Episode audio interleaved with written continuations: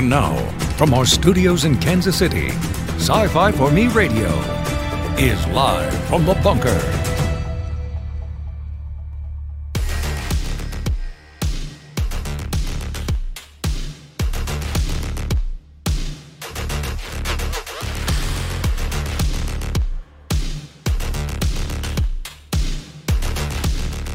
Hello, everyone, and welcome to the program. We are back in the studio, up and running, after taking yesterday off to uh, do some much-needed and often lamented technology updates.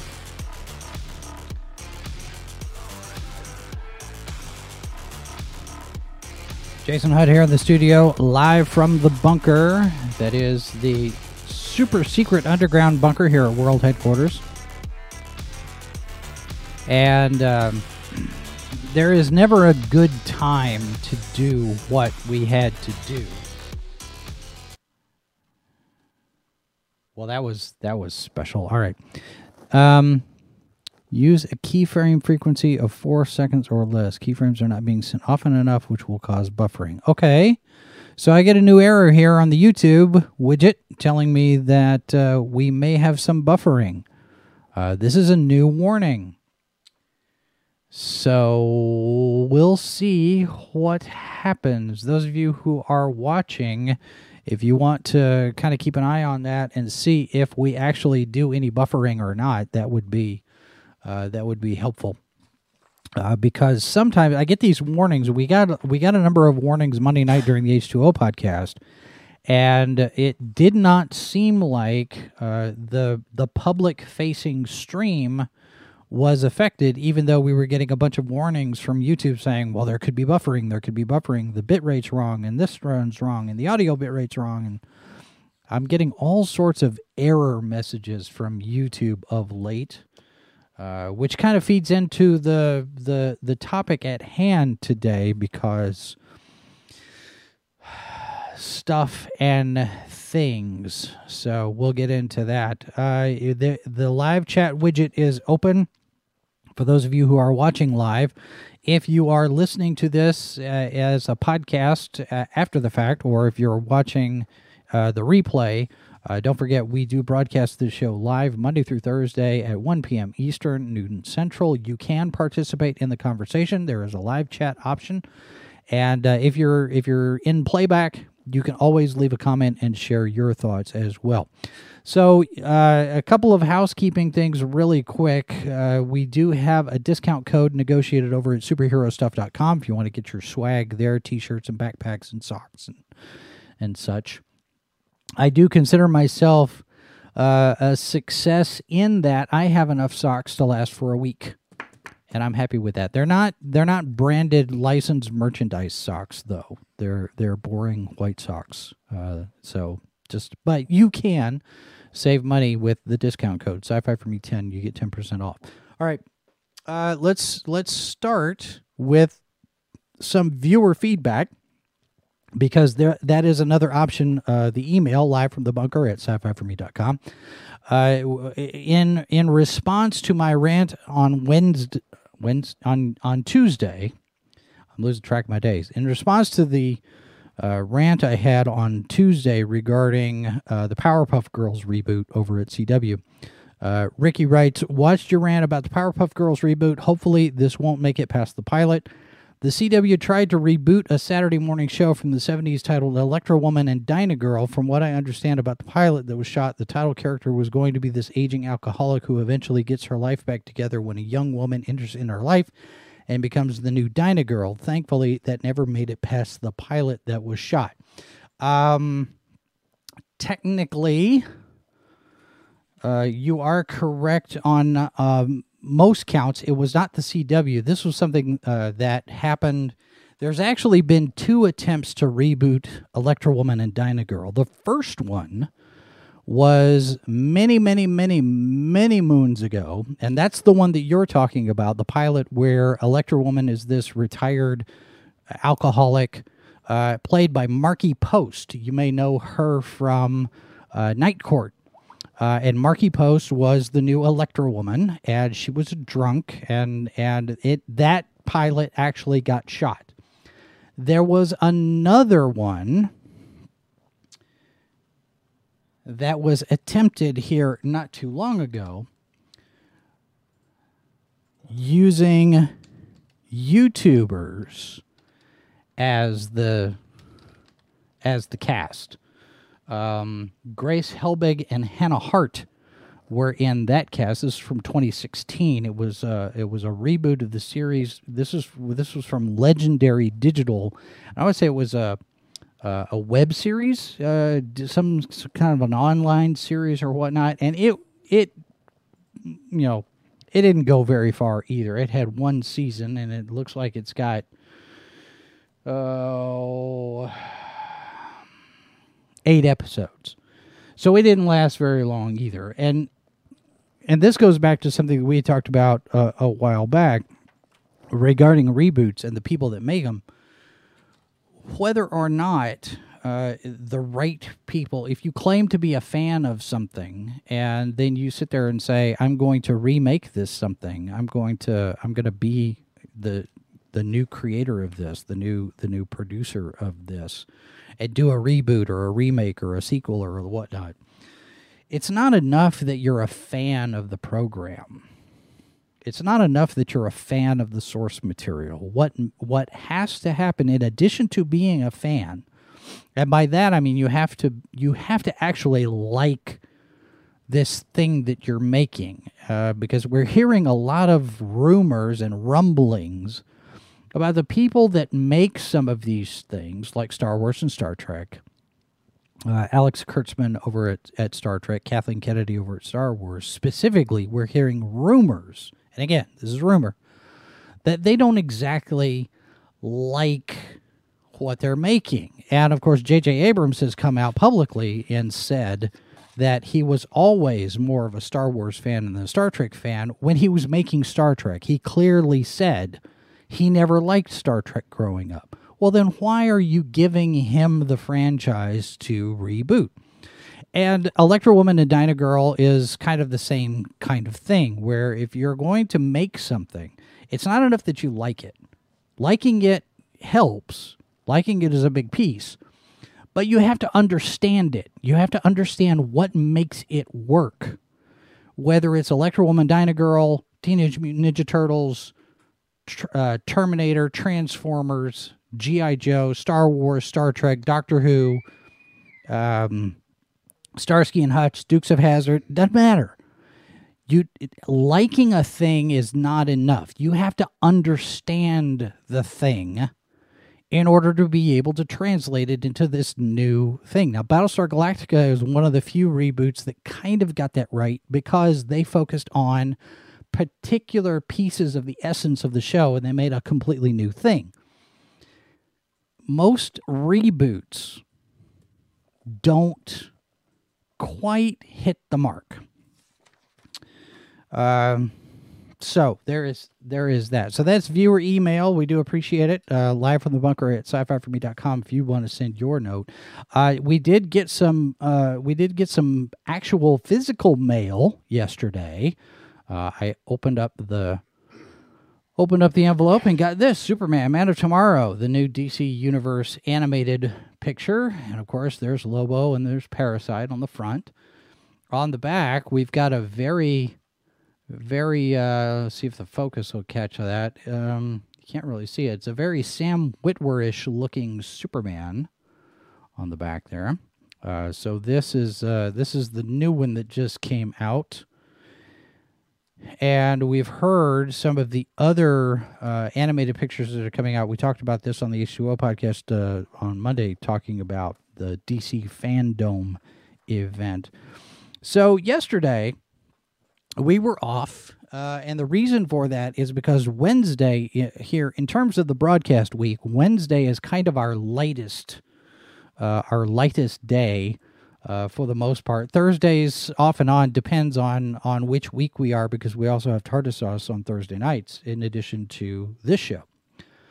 So Wednesday is kind of an easier, uh, a less, a less hectic day for us to do things that we want to do, because I didn't want to do this over the weekend because I knew it was going to be a very frustrating thing, and I didn't want to be home uh, stewing about this all weekend because I knew it was going to be a mess. And I told Missus Boss this was going to be a mess. But in response to the technology shaming that I have been getting from Missus Boss and Mister Harvey for I don't know how long now, I finally uh, went ahead and made the switch on the tower, the, the computer tower, uh, yesterday. So I knew this was going to create problems, and I knew that it was going to be a very frustrating experience for me, and I was right, because it usually is.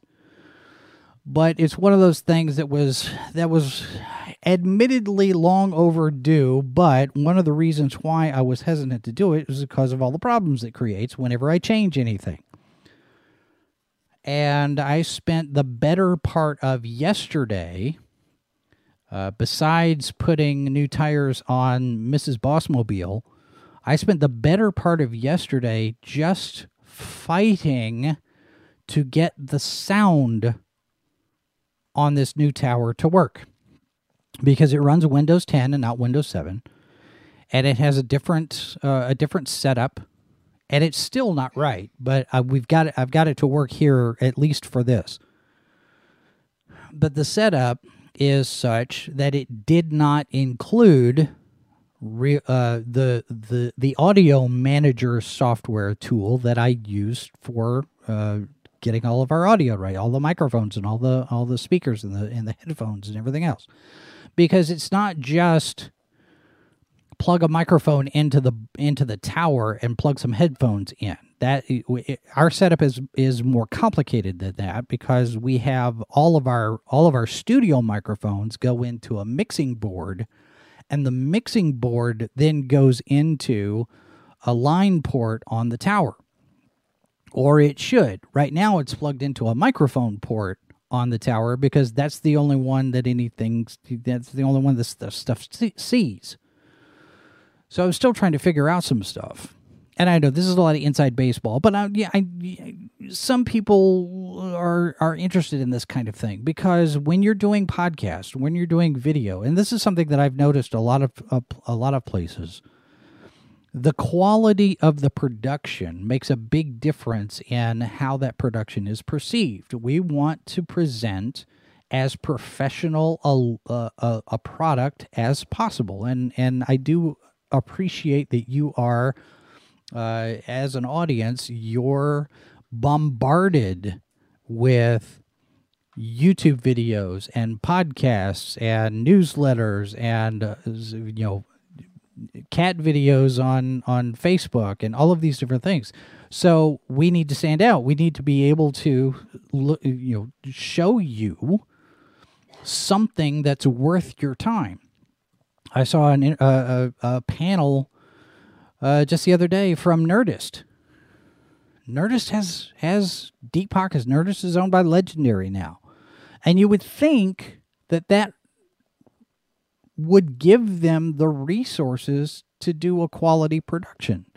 But I'm watching this panel, and the host and the producer of the show, and again, in this day and age of the pandemic, everybody is using Zoom and, and Google Meet and all these different video conference tools, and I get it. You, you it's not your regular setup.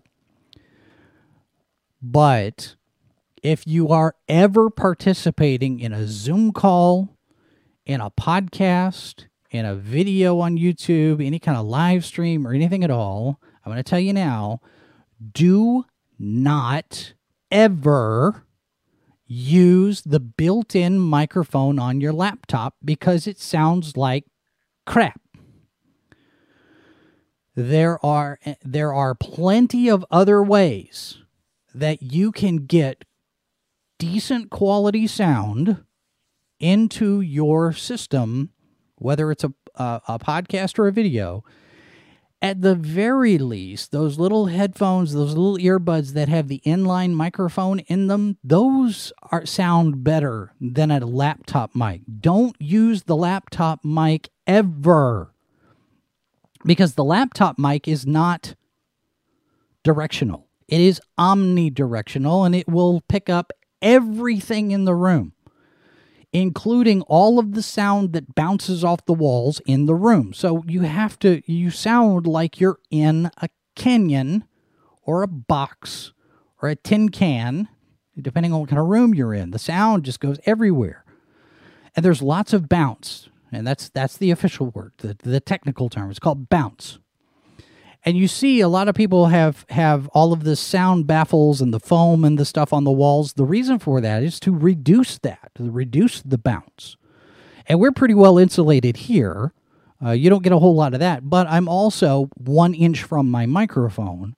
So the microphone, and it is an, it is a, a directional microphone. It's called a hypercardioid patter, pattern. So it only picks up the sound right here at the at the front of the microphone. So I'm watching this panel, and, and it's Nerdist. And I'm thinking, they should have better gear than this. You should be able to have, you, you should have a microphone that you can plug into your laptop so you can actually sound like, you know, the professional you are. And I see a thumbnail the other day from Trevor Noah. Is that his name? I don't watch him. I don't know. I, I know he's on T V. He's a professional. He gets paid to be on T V. He's a host. So I see this thumbnail, and his hair's all raggedy and shaggy, and he's wearing a hoodie to do a video. And I get the pandemic has, has affected a lot of things, but if you're going to be on a stream, especially if that's your professional wheelhouse, you should dress for work. It's a bugaboo of mine since I started full-time freelance media production back in, in twenty twelve. One of the things that I kept telling myself is, okay, you cannot get lazy with regard to dressing for work. It's, it's, it's a mentality thing. It's a, it's a, a psychological thing. There was a commencement speech one time. A, a, a retired Navy admiral was talking about how making your bed... It was a speech at the University of Texas. He was saying how making your bed is a good start for the day because you have something easy that you have accomplished to start your day. So you're starting the day with a success. You're starting the day with a win, and it affects your mindset. And for me, dressing for work has that same kind of thing. If it, you know, I come in here and... You know, it's it's just us. I mean, Missus Boss is here. It's me. It's the office dogs, the cats wandering around. There are no employees. There are no clients. There are no customers. However, I am doing work. I am at work. And so mentally, in order to stay focused, I dress for work. That means I put on pants. That means I shave. I comb my hair. I have gone and gotten a haircut. I groom myself adequately f- to be presentable to people. I did, this is not hard.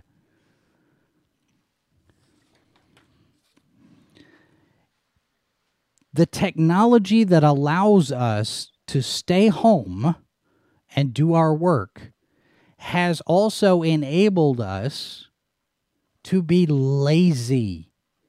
That's not how it's supposed to happen, and it is a big. It, it's a it's a bugaboo of mine. I say bugaboo. It's a complaint. It grinds my gears that that people don't put in the effort, and you see it on a lot of on on live streams. You see it on Zoom calls. All of this technology, all of this talk, all of this this stuff that we have that allows us to do this kind of thing. We're losing something. We're losing our we're losing our focus on interacting, interpersonal communications. Interpersonal communications includes appearance. it includes your professional demeanor. And I think it's one of the things that has been affected by social media as well, because social media has just ground us to the dirt and put us in the gutter in terms of behavior and how we treat other people. And it's all of a piece. You know, we we lose our we lose a little piece of our humanity. And in order to keep that as much as possible, you have to do the things that are normal as much as possible. And normal means when you go to work, you dress for work. It's a it's a little thing, maybe, for some people. But I look at Trevor Noah and Jimmy Fallon and and the Nerdist folks and whoever else out there is doing these things from home, Stephen Colbert. Comb your hair. Shave. It's not hard. Make an effort. Because it's also a sign of respect. I'm going to put in the effort to be presentable to my audience.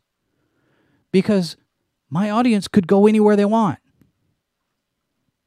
The audience for this channel has, you got, everyone has thousands of choices. There are, there are hundreds of thousands of videos uploaded to YouTube every day. There are gobs of channels that cover genre that the people who watch our channel are likely watching all of those channels. There's Twitch channels, and there's BitChute channels, and there's, uh, what's the other one? Uh, uh, um, no, that, that one's gone. Um, you know, there's Facebook video, and there's Twitter, and there's this new Instagram Reels. I mean, there's plenty of, of choices. And all these cable channels, all these streaming services, everybody everybody has choices. You have way too many choices, and sometimes that causes a little bit of paralysis. But in order to maintain our audience, we have to treat our audience with some degree of respect. We have to we have to respect your time. And if I just show up unprepared, unkempt, that's unprofessional. And it presents the different image that I don't want to present. And it's and it and it boggles my mind that you have people out there that get paid quite a bit of money to host these shows. And as they're going through all of this, They're getting they're getting lazy. To me, that says that they're not they're not taking their audience seriously. We're all play acting. Now it's now it's Andy Hardy with a laptop in the barn. Why do that? You know, put your pants on, comb your hair. Just because you're sitting at home in front of a a, a Zoom. A Zoom call on the laptop does not mean that you should take shortcuts in your professional demeanor. And that also, that also, and we'll get into this here in a minute, that also goes to how you act. Because if I'm if I if I'm in a studio at a T V station as a guest on a show, or I'm hosting a show or whatever, there is a certain expectation of how you behave. And in this day and age where everybody's on Zoom calls, things are kind of relaxed a little bit more. People, you know, you know, kids running in the background, and the dogs and the cats are climbing all over the desk and the whatnot. And you start talking about your personal stuff in the middle of a work call. You probably shouldn't.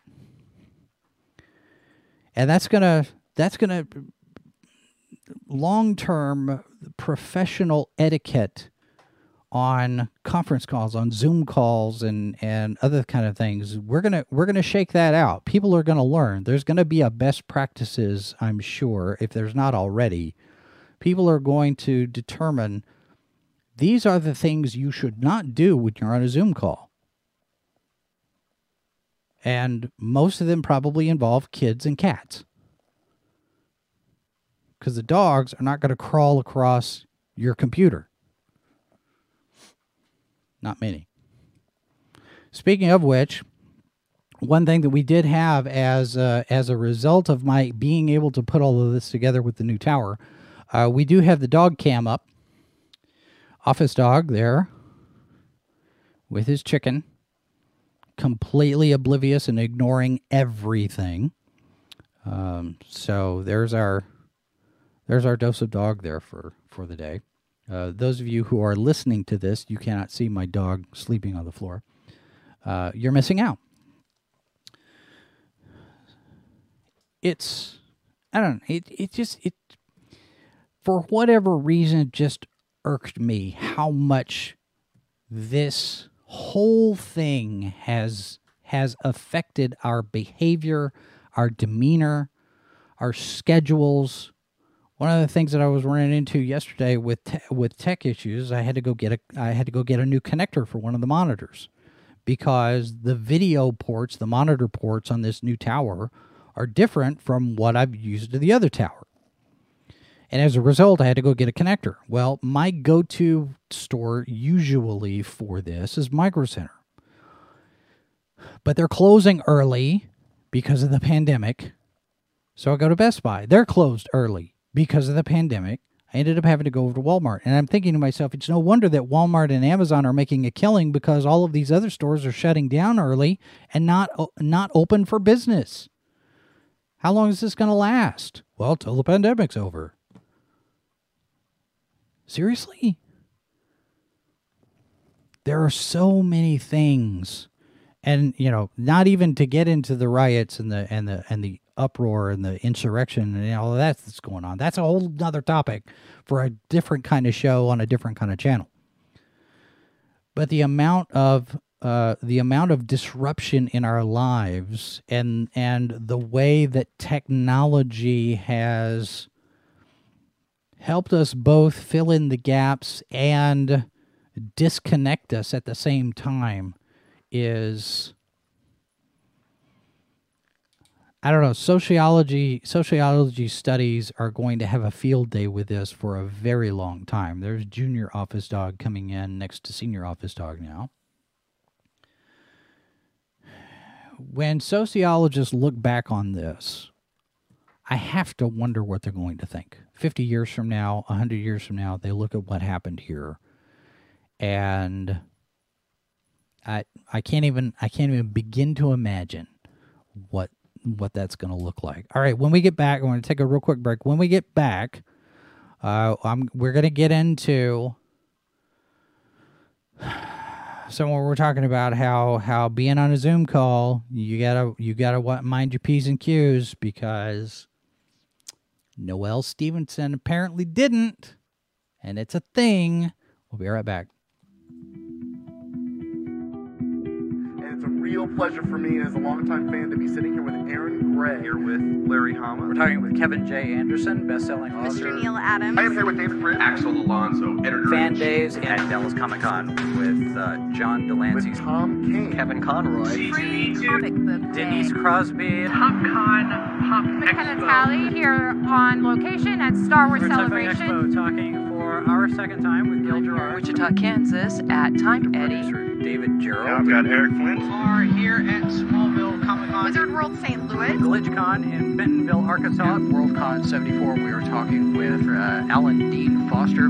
We are talking. Author Charlene Harris. Quincy Allen. Suzanne Lambert. Lam Chris Sami. Ashley Eckstein Schwartz. Mano Inkarami. Jason Aaron.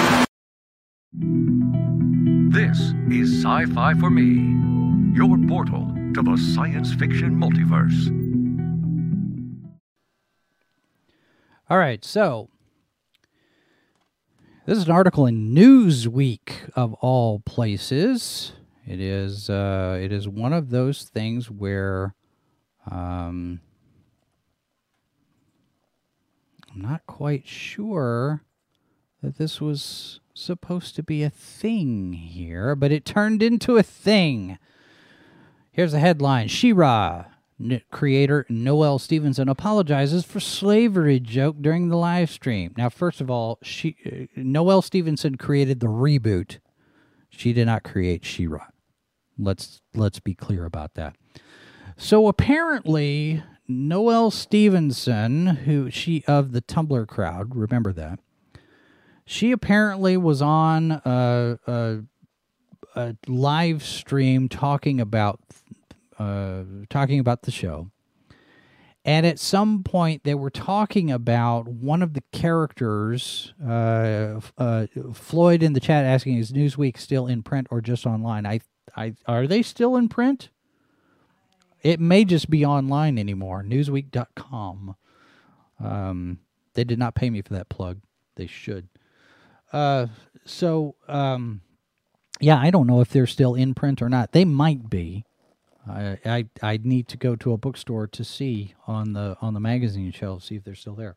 So apparently there's this character in the new She-Ra named Bo. I don't know if he's from the original or not. He's the Archer. Huh? He's from okay, he's in the original, Missus Boss says. So Bo, the apparently there's an inside joke in, among the writing staff, which is all women, by the way, so diversity is, depending on how you how you define it here.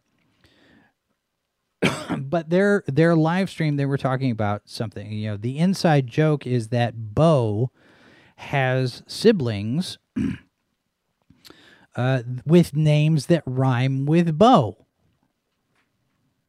Woe and... Uh, Oboe, and there's even a sketch apparently uh, because like whoa, like Bill and Ted Whoa, and Whoa as in dark and gritty Whoa. But somebody says uh, it, apparently one of these is the farmer that works in the field named So. All right, I for whatever reason, and maybe it's just because I'm an old man. This, to me, one, is not funny. It's, okay, yeah, I get it. So you reap what you sow, sow the, sow the field, sow the, you know, the farmer sows the seeds. And for whatever reason, I'm not exactly sure where this comes from. Well, I do. As soon as this was said, that the one what works in the fields is named So, and I guess because Bo is a person of color, there are people out there who I now you gotta remember these are the people who love this show, and they stan this show. Is that is that is that what the popular kids are saying now? We stan. For whatever. All right. The blowback on this apparently has been such that Noelle Stevenson has had to apologize, and it made Newsweek of all places. Now, normally this kind of thing, you know, the Geek Squad, the people who are big into this kind of thing, they don't get any attention from the mainstream news outlets. The last time this kind of thing blew up like this, and I haven't seen that it's blown up yet, but it made Newsweek of all places. But generally, this stuff is relegated to sites like ours and the Mary Sue and Nerdist and, and Sci-Fi and, and that kind of thing. You don't have the mainstream outlets covering this kind of stuff. Hollywood Reporter has Heat Vision. They talk about this. Collider and, and such. Uh, but the last time that I saw mainstream outlets covering controversy in the genre was in twenty fifteen, twenty sixteen when the when the Puppies campaign happened during the Hugos, and the media was involved. The mainstream media, the the the the normal media as opposed to genre media, they piled on with their smear campaign against people like Larry Correa and, and Brad Torgerson and, and whatnot.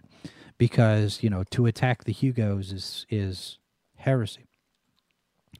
But now we have this where we have Noelle Stevenson apparently having to to apologize for making this joke, which one is not funny, and two is only really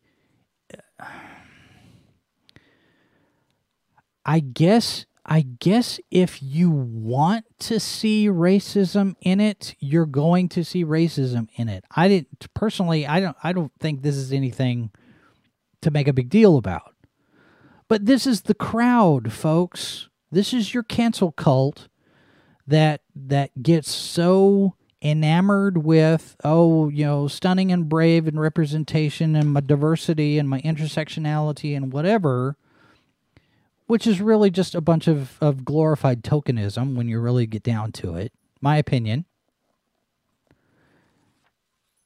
And the second, the very second you say or do or think anything that the Tumblr crowd does not like, they attack you.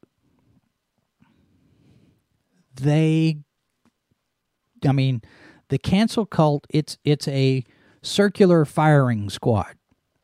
It is one of those things where you are part of the crowd until you're not. And the crowd decides when you're not, based on something you say or something you do. Uh, Floyd in the chat says, all of, of all the negative things one could say about that person and her show, this doesn't seem to be anything to apologize for. Yeah. Why is why is O B S Studio say it's disconnected? I'm buffering. Reconnections. Okay. O B S kind of hiccup there for a second. Technology. This, see, every now and again, I run across something that really makes that isolated cabin in the woods sound really good. But this thing with Noelle Stevenson, this is a bunch of this is a bunch of noise about nothing. This is a tempest in a teacup, and for Newsweek to to to cover this. But it does raise the question, and it kind of goes into something that I've been seeing in other quarters with regard to the, I don't want to say the wokeness, the, you know, but there the the get woke, go broke phrase that keeps going around.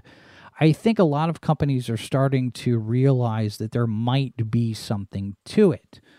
Uh, we talk about uh, J- uh, Jim Lee doing his interview with the Hollywood Reporter's Heat Vision blog here in, uh, not too long ago, and we talked about this on H two O when we were talking about the D C stuff.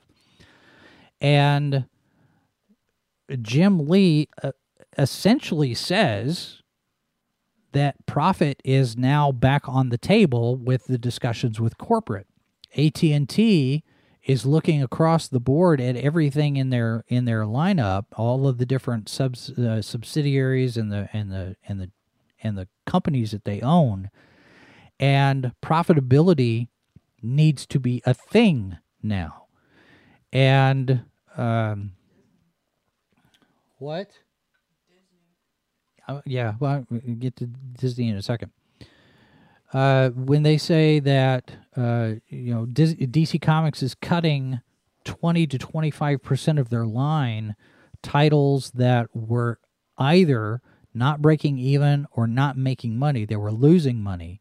Now suddenly that's a thing. Now it's now it's suddenly a focus. It's a reason to make a change, to make a difference, and we're seeing this not just at, at D C, but a number of places where they're sitting there going, you know, probably not the best course of action to take when, yes, okay, we're going to, we're going to be, uh, we're going to be inclusive. We're going to have, you know, diversity as a, as a thing. And, and that's fine. There's nothing wrong with that. Uh, I would, I would say that hiring on merit is probably a better decision, but you know, what do I know? But then we get this thing here, this uh, rumor, and again, it's a rumor, uh, from Doomcock. This is reported in Cosmic Book News, that Disney, and I've heard this from a couple of different places here. Doomcock's not the only one uh, reported on this, but it, it started there. And it is, uh, again, take it with a grain of salt. There's nothing, there's nothing corroborating this from other sources. And Doomcock even says This is not a, a for sure done thing. But the word is percolating now that Disney has woken up to the idea that how you treat your customers affects the bottom line. Uh, and and the N B A is about to find out, and the and Major League Baseball is about to find out um, because of the stuff that's going on there, all of their shenanigans. Dis- Disney is finding out. But at the same time, Disney has very quietly, without any fanfare, removed Zippity Doo Dah from the music track that plays in the parks. And they're essentially going to erase Song of the South altogether. Splash Mountain getting a new skin, of course. We all know about that. That's still going to happen. But the the word is, and again, take this for what it's worth, grains of salt at the ready, bags of salt, if you will, that some of these companies are starting to realize that your online behavior affects whether or not people will buy your product. And again, this goes back to social media and everything saying, you know, saying and doing things that turn people off of your product is not the best way to go. It is, uh, it is one of those things where uh, people need to realize, and companies need to realize, that if you are in business to make money, and some people are not, so, you know, some companies are a loss leader, I get that, but if you're in business to make money, if you are in business to make a profit, you make a widget, and your widget does certain things, and the widget is, you know, something for everybody, maybe. This, the widget then is something you promote, you advertise, you've decided this, that it is for a particular demographic, a particular audience. But at the same time, if this widget has broad appeal and you have people that like your widget, but you don't necessarily like what they stand for, it is still uh, a customer. It's still somebody who buys your product. Whether you like them or not, whether you agree with them politically or ideologically or philosophically, whether you agree or not is irrelevant, because money is money, and you have bills to pay, and you have people to pay, and you have taxes to pay, and money is like the virus. Money doesn't care who has it. Money is money. It's a tool.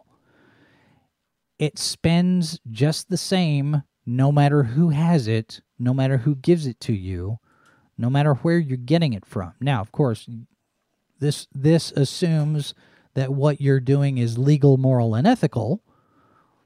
That's a that's a different piece of this.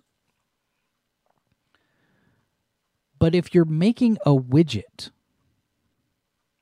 you know, it's like it's like they say over there in the in the in the crowd in the comics crowdfunding crowd. You're making hot dogs. You're making a product, and the product needs to appeal. If you're making a niche product, that's one thing. But if you're making a product to appeal to a general audience, to a general demographic, then you do not have the right, and you should not, because it is bad business to actively engage in insulting and demeaning your potential customers. It is harmful to your business to actively engage in negative behavior toward your existing customers, especially if they have something to say about your product that they don't like. We don't like the color. Well, too bad. You can't do that. Even if you don't have any plans to change the color, say, well, we're sorry you don't like the color.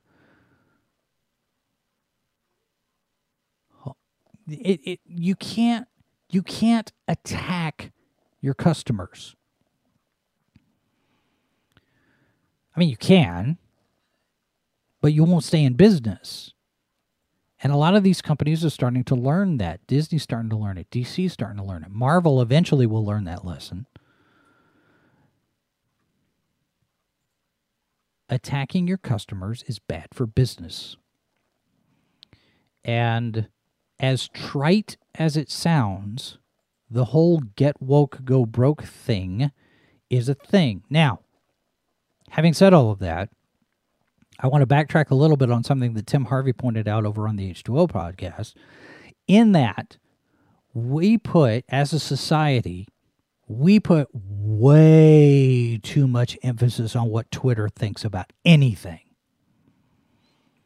The Twitter crowd is a very small, very loud, angry space where people do not have very many good manners. Twitter is a space where there is very little respect, very little dialogue. There's a lot of shouting back and forth. And as Ari, uh, Ari, Ari, Ari Bryce, what was her name? Ari, Ari Bryce, uh, whoever it was, she, she, when she resigned from the New York Times, she's made this point, and a number of people have made this point. There is way too much emphasis on worrying about what Twitter thinks of you. And we all know that most of Twitter, a lot of Twitter now is people who came over from Tumblr. You know, Tumblr shut down the porn, so they all went to Twitter. This crowd should not be in charge of your agenda if you're in, if you run a business.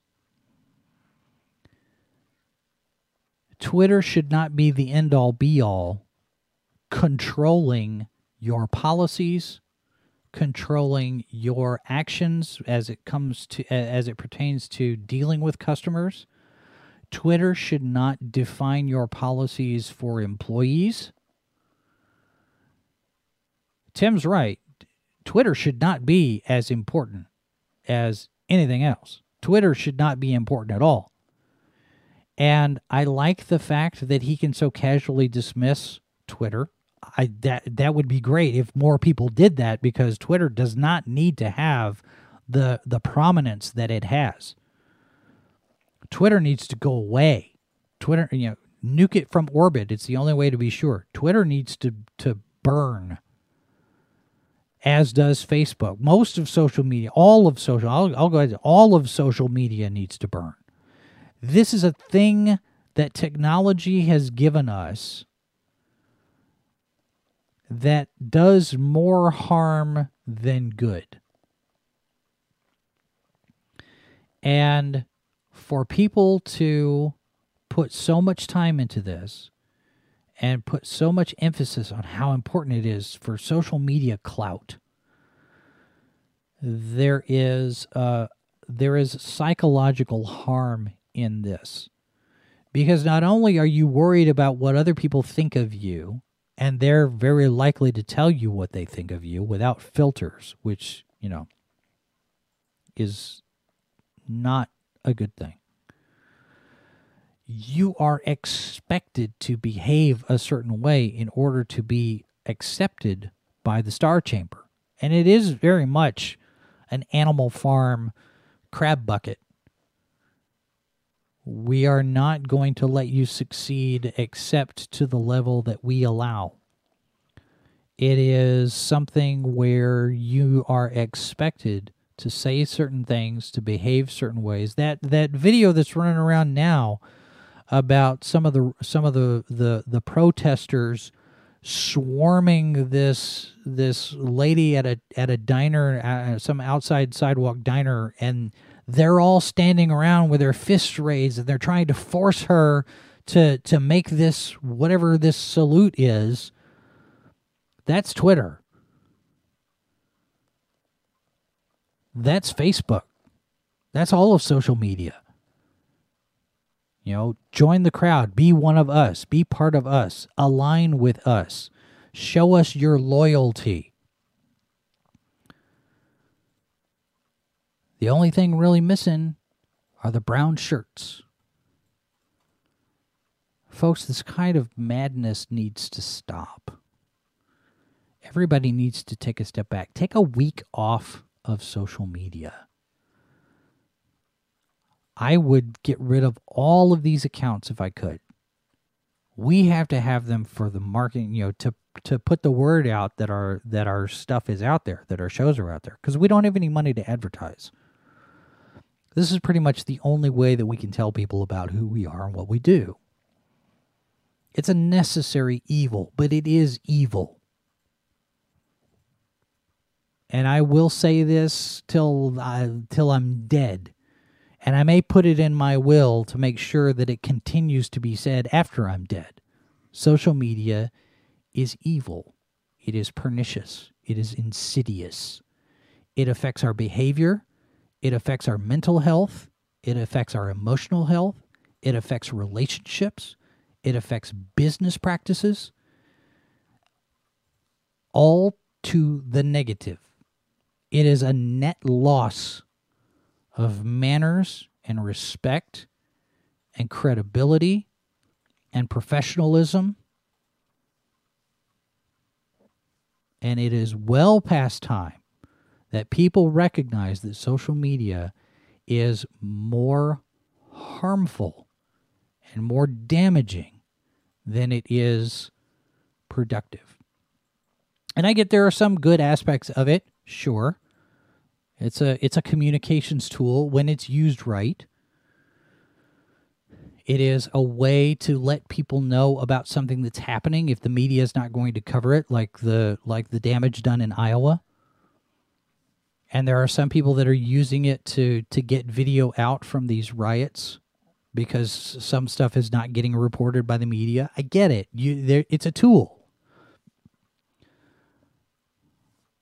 But not every tool in the toolbox is a hammer, and not every problem is a nail. And people take to social media like everything is a nail that needs to get pounded down. And if you don't toe the line, and if you don't say the right news speak, you're going to get pounded by the cancel cult. And the cancel cult is here because technology has brought them out to the forefront. Social media has made people a little crazy in their bones. And it is probably not going to stop. And I'm probably not going to stop complaining about it. And it's probably never going to get better. So we have to make the most of it, I guess. In the meantime, we will use it to the best of our ability, and we will do it in a way that respects our audience, and we will do it in a way that communicates to our audience without talking down to them. Because, you know, why else why else are we here? You know, I'm not I don't I don't want to continue producing our programs if they're going to live in a vacuum. You know, you're It's a transactional thing here. Our audience is very much an important part of this. Because if we don't have any audience, then, then we don't have any reason to do this. We do this so you have something that you can enjoy. Uh, that it might make you think. It might start a conversation. But we want to do it in a way that is worth your time. Because, as I've said before, ultimately, at the end of the day, you as the customer have control over who succeeds and who does not succeed. And that's true whether it's Disney making billions or losing billions, or if it's some little podunk YouTube channel that doesn't even have fifteen hundred subscribers yet. You as the customer have the control. You control what videos trend, what what media succeeds, what companies succeed, what politicians succeed. You have the control with your dollars and with your clicks and with your votes. You have the one, uh, the ultimate power here. And that's something that I don't think a whole lot of people realize. You're the ones that control all of this. You're the ones in charge. We do these shows, and if nobody watches these shows, we change and we don't do those shows anymore. We respond to what you tell us. And you tell us by watching our shows, by sharing the links, by giving us feedback, participating in live chats, leaving comments, sending us emails.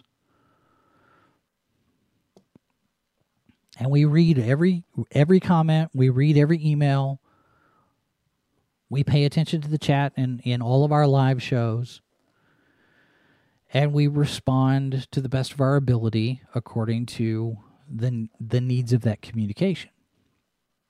You make recommendations for people who, who should be guests on this show, and, and we've responded to that, and we're, and we're talking to people, we're sending out invites. We want to be here to, to deliver something that you find of value because we respect our audience. We're not going to tell you that you're a bad person with wrong think because of fill in the blank. Check the box. We're not going to insult anyone here. We're not going to inflame emotions. Not on purpose anyway. You know, we're not going to actively work to offend people. We're not going to tell you that you're dumb for disagreeing with us or you're stupid because you believe a certain thing. We're not going to call you names. And I'm going to dress for work when it comes to work. So when I come to work and I get out in front of my audience here, you will know that I respect your time. All right. So that's our time today, campers. Don't forget, you can get a discount over at superhero stuff dot com when you use the promo code sci fi for me ten at checkout. It will work in combination with certain other offers. Not every offer, but sometimes they have sales that you can still apply a discount code. And uh, if you are so inclined, as far as supporting us financially, we do have an account set up at subscribestar dot com. You can also use the PayPal link. And we do ask that you sign up for the newsletter because uh, sometimes we put things in the newsletter and uh, and we'll try to let people know what's going on ahead of time. We'll we'll talk about uh, you know, upcoming topics and stuff that's coming up on on the show, and we'll have links back to uh, to the .com. Uh, sci fi for me dot com is where you will find uh, news articles and reviews. We're, we're working to get some more reviews out this week. And, of course, that's where you're going to find the convention list that is the largest, most comprehensive, most up-to-date convention list anywhere on the planet. I'm going to go ahead and say it. Anywhere on the planet. Missus Boss does a very fine job of maintaining that list, uh, including the calendar that's embedded on that page. We have uh, conventions. We have, uh, tw uh, where where are we at here? two thousand one hundred eight, I think, is the, is the number that I saw there on uh, how many events that we have on that master list, two thousand one hundred eight. Uh, and if your event is not on there, then it should be. Do you hear this noise that this tower is making now? You hear that? Brand new. This is, we've had this, what, a month? Month and a half? What was that? I think it was a fan. If you'd like a sticker, or if you've got something you want to send us for a review, we do have a mailing address for physical mail, fifteen oh three Main Street, number three oh five, Grandview, Missouri, six four zero three zero. And uh, that is an off-site address, so no pranks, because that's that doesn't come to the house. It doesn't come to the office. Just, you know, we have to layer these things now because of stuff and things. All right, that's going to do it for us uh, today. On Monday, we will have Clint Stoker as our guest. He's just launched his third crowdfunding comic book. It's called Fatal. F A T L, it's an acronym. We're going to talk to him about that. We're going to talk about the indie comic scene. And um, the rest of the week is still kind of up in the air. We've got a couple of them that are, that are brewing. Uh, I think we're going to talk to uh, uh, Mercedes Lackey here at some point. We're trying to pin down a time to record an interview with her. And uh, we're also going to be talking to Stephen Campbell, who is the author of Bulletproof. It's a new book that's out. So we'll be talking to that. So, uh, so anyway, there you are. Uh, Floyd says he can't hear anything now. Um, I don't know why you wouldn't. Because we haven't changed anything here.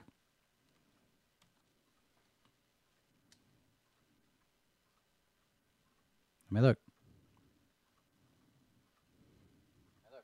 Nope, I've got sound here.